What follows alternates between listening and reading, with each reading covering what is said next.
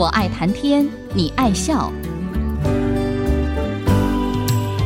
听主持人刘炯朗校长以深厚的学养、浓厚的人文关怀，谈笑间分享教育、科技，注入人文活泉。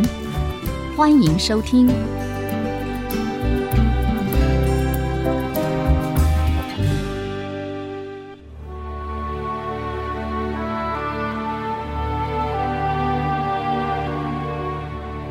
听众朋友，大家好，欢迎收听《我爱谈天，你爱笑》，这里是爱惜之音广播电台 FM 九七点五，我是刘总郎。这几个礼拜，我们讨论电脑如何模拟人类的语言文字智能行为。我们已经讲过，电脑做文字编辑、文字创作。包括短文、诗词和笑话。今天我们要讲电脑如何模拟人类语言翻译的智能行为。让我首先简单交代几个基本的观念：语言是人类彼此之间交换思想和讯息的工具。原始的时候，人类用声音和肢体动作相互沟通，而文字。就是用来代表声音和肢体动作的符号，所以我们往往会用声音语言、肢体语言和文字语言来做一个分别。接下来，让我提出几个问题：第一，许多动物都会经由声音或者肢体动作来传递讯息，鸟叫、狗吠。海豚和鲸鱼都会发出声音，在水里头传递信息。蜜蜂会跳舞，猫狗会摇摆它们的尾巴。但是，人类是不是唯一使用语言来沟通的动物呢？这可不是一个容易回答的问题。因为什么是语言？学者专家们没有一个明确的。共同接受的定义。不过，学者专家们提出来不同的定义，都认为语言有相当复杂的特性和功能。按照我们目前的观察，别的动物使用声音或者动作来传递讯息的方法都没有达到这一个层次。因此，笼统一点的说，人类是唯一使用语言。来沟通的动物，也是大家可以接受的一个说法。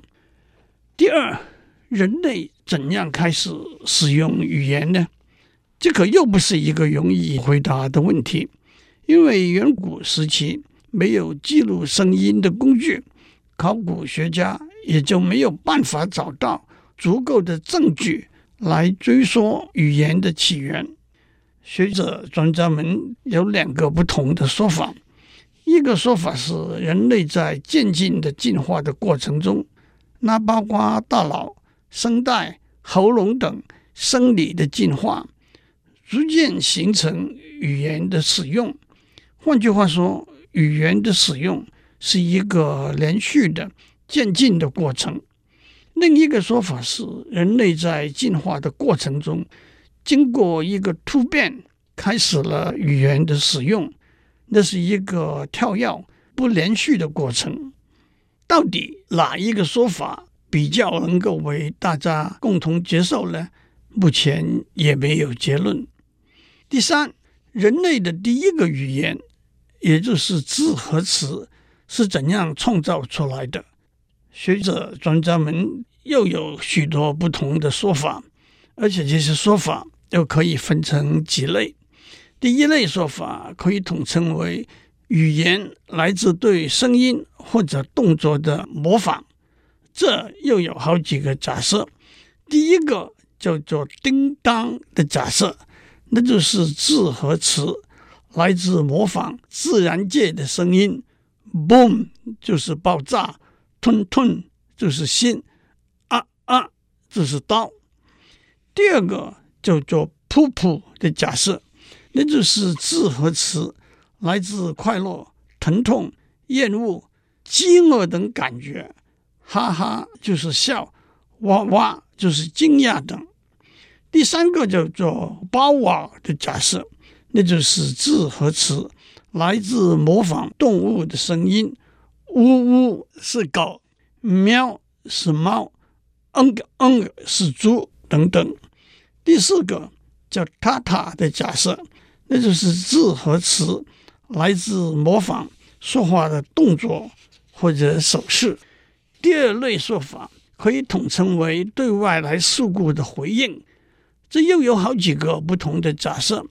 第一个叫做警讯的假设，那就是字和词源自警告大家小心、快跑、救命等等的必要。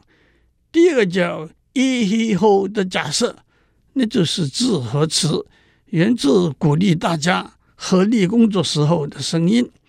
第三个是撒谎的假设，那就是字和词。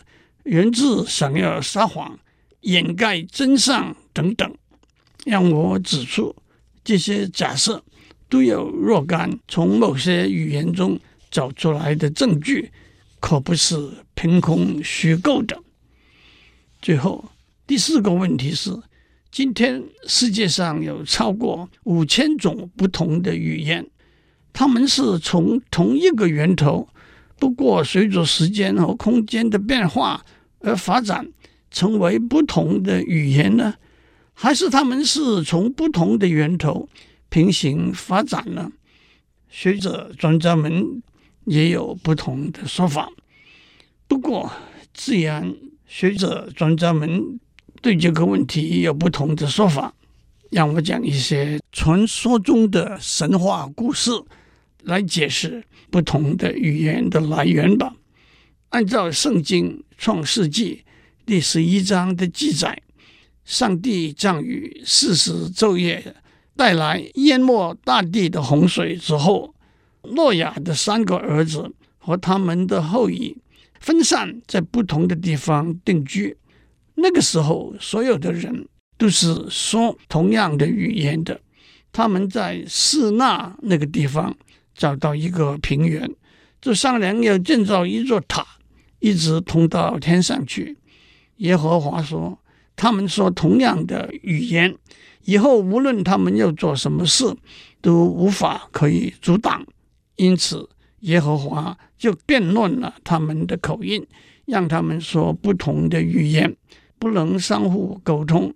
因此，直通到天上去的塔也建造不成了。”耶和华使众人分散到各地去，那个城的名字就叫做巴比 （Babel），那个塔就叫做巴比塔。在希腊神话里头，在天帝宙斯管辖之下，天下所有的人都说同一的语言。宙斯也认为那是大好不过的事情。可是他一个非常聪明、多才多艺。最喜欢捣蛋的儿子爱马仕 （Hermes），他能言善辩，开始教人类说不同的语言。在希腊神话里头，他也被认为是主宰语言翻译的神。按照印度神话里头的说法，大地上有一棵叫做智慧之树 （Knowledge Tree），它长得很高。他心里想：我的头。可以往上抵达到上天，我的枝叶可以散布大地，让所有的人在我的树荫底下有我庇护。但是梵天 （Brahma），梵天是印度婆罗门教的创造之神，也是梵文字的创造者。要惩罚智慧之树的骄傲，就把它的枝叶剪断、拆开，散布到不同的地方去。这些枝叶变成不同的树，也就是信仰、习俗、语言不同的人的起源。在澳大利亚的原住民有一个不同的说法：远古时代有一个妇人叫做乌鲁瑞，他拿着一根大拐杖到处游走，在别人睡梦中点燃野火。他死了之后。大家听到这个好消息，抢着赶过来要分吃他的尸体。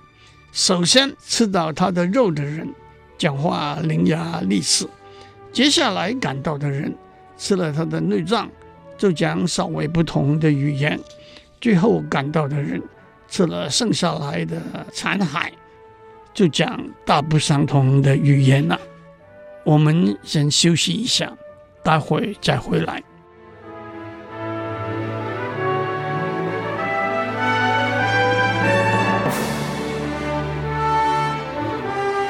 欢迎继续收听。我爱谈天，你爱笑。讲过了，学者专家还没有明确答案的几个问题，又讲过了神话的传说。让我们言归正传，讨论电脑如何模拟人类语言翻译的问题。让我首先交代一个细节：语言翻译。可以分成声音语言的翻译，英文是 interpretation，和文字语言的翻译，英文是 translation。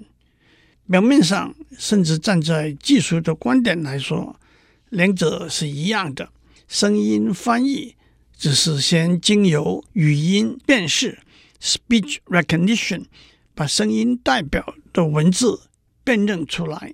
再做文字翻译，但是从事翻译专业的人士认为，声音语言的翻译多半是现场的翻译，往往比较注重声音语言的含义，甚至现场的气氛和环境，也比较不拘泥于逐字逐句的翻译，而文字语音的翻译往往没有即时翻译的压力。所以，对文字的修饰也比较注意，而且推而广之，也成为一种文字艺术。诗词的翻译、笑话的翻译，也的确可以看成文字创作的一个面向。中国近代著名的翻译家严复讲过：“译是三难，信、达、雅。”意思是文字翻译。有三个层次，第一个层次是信，那就是译文要准确，不偏离，不遗漏，也不要随意增减。第二个层次是达，那就是译文要通顺明白。第三个层次是雅，那就是译文要优雅。不过，当我们讨论电脑模拟人类翻译的智能行为的时候，我们对翻译的结果只限于以信，那就是译文能够准确地表达原文的含义为主要的衡量标准。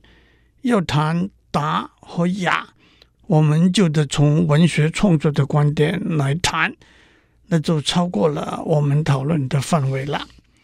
不过，经由专业的翻译人员也好，使用电脑程式也好。来做文件，譬如说市场调查、用户满意度调查、研究报告等等的翻译，一个评估翻译的结果的准确度的方法叫做回译 （back translation）。譬如说，先由专业翻译人员把一份中文的文件翻成英文。独立的专业翻译人员把英文的文件倒过来翻译成中文，拿这两个中文版本来做比较。如果两个版本相当接近，就可以判断翻译的英文版本是相当准确可靠的了。当然，如果两个版本差异很大，那我们也无法判定到底是原来中翻英带来的错误。还是倒过来，英翻中带来的错误。不过站在应用的观点来说，两个正面的结果总可以增加我们对往和返两个翻译过程的信心。但是回忆也带来许多有趣的笑话。美国有名的文学家、幽默大师马克·吐温。在一八六五年发表了一篇用英文写的幽默的小故事，当他发现这篇文章被别人实真的翻成法文之后，他亲自把这篇法文的翻译回译为英文。在他刻意耍幽默之下，这两篇英文的文章就大异其趣了。一个用电脑程式把英文句子翻成俄文，又再回忆成英文的笑话是：英文原来的句子是 “The spirit is willing, but the flesh is weak”。经过回忆之后，这个句子变成 “The vodka is good, but the meat is rotten”。原句 “spirit” 这个字。原来是精神的意思，但也可以翻成酒精，再回忆成 vodka。原句 flesh 这个字原来是躯体的意思，回忆之后却变成肉块了。我也先把 the spirit is willing, but the flesh is weak 这句英文翻成中文，心有余力不足。然后使用 Google 中翻译的程式，得到的结果是 "I have insufficient strength"，倒是差强人意。当然，现在 Google 和其他翻译程式的功能是大大的有进步了。其实，用电脑做文字翻译是远在一九五零年代人工智能这个观念的萌芽时期。就已经被提出来的研究题目，那个时候从使用电脑做算术运算推广到做文字处理翻译是很自然，也是很明显的一个方向。而且原则只要有规则可以遵循，电脑就有处理的能力。这个思路，只要把原语言 （source language） 和目标语言 Target language 的字和词的意思和文法规则清楚地罗列出来，对照比照，就可以把原语言的句语翻译成目标语言的句语了。这可以说是在一九六零到八零年代用电脑翻译的主流研究方向，统称为基于规则的机器翻译。Rule-based machine translation。讲到这里，让我回顾：当我们讨论什么是人工智能的时候，我们说人工智能可以有两个定义。第一个定义是用电脑模拟人类外在的智能行为，也就是说，在没有深切明了人类大脑内在活动的情形的前提之下，我们只能用电脑模拟大脑内在活动呈现在外面的智能行为。第二个定义是用电脑模拟人类内在的智能行为，那就是用电脑模拟大脑内在的神经元的活动情形，因而产生。外在的智能行为，很明显的，到目前为止，绝大部分的研究结果都只限于第一个定义。人脑做出来这样的结果，电脑也做出来相似的结果。人脑怎样做和电脑怎样做，往往是无法比较的。但是，当我们讲到用电脑来做翻译工作的时候，初期的思路。是人类做两种语言之间的翻译，必须同时精通这两种语言。因此，用电脑来在翻译工作，也沿着这个思路来探讨。因此，在被统称为基于规则的机器翻译 （rule-based machine translation） 方法中，语言学专家必须一。分别建立原语言和目标语言的字典、词库以及文法规则；二、建立原语言和目标语言之间字、词和句子的转换规则。有了这些资料，翻译的过程可以分为三步：一、分析 （analysis），分析原语言的句语的文字结构；二、转换 （transfer），把原语言的文字结构转换成目标语言对应的文字结构；三、合成 （generation），从目标语言的文字结构合成目标语言的句语。下一次我们就会比较详细的来讨论基于规则的机器翻译 （rule-based machine translation） 的方法。不过，在剩下来的时间，让我讲一个笑话。这个笑话也回应了我上面说的现场的声音语言的翻译 （interpretation）。并不是电脑可以做得来的。有一位美国的高级将领到韩国的一个军事学校参观，并且对受训的官兵发表演讲。他用英文讲，他的翻译就逐字逐句翻成韩语。演讲讲到一半，他感觉到听众们相当不耐烦了，于是他决定讲一个笑话。而且是一个又长又复杂的笑话。等他把笑话讲完，他的翻译只讲了短短的一句韩语，全场官兵哄堂大笑，甚至鼓掌叫好。这位将军开心得不得了。但是让他大惑不解的是，为什么他用英文讲了个又长又复杂的笑话？他的翻译居然能够把笑话浓缩成短短一句韩语的笑话呢。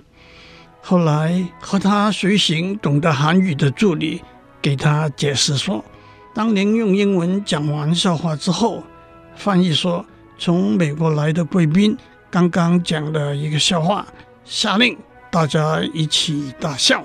这也算是翻译的高手的一招吧。”祝您有个快乐的一天，我们下周再见。探讨大小议题，举重若轻，蕴含知识逻辑，笑语生风。我爱谈天，你爱笑。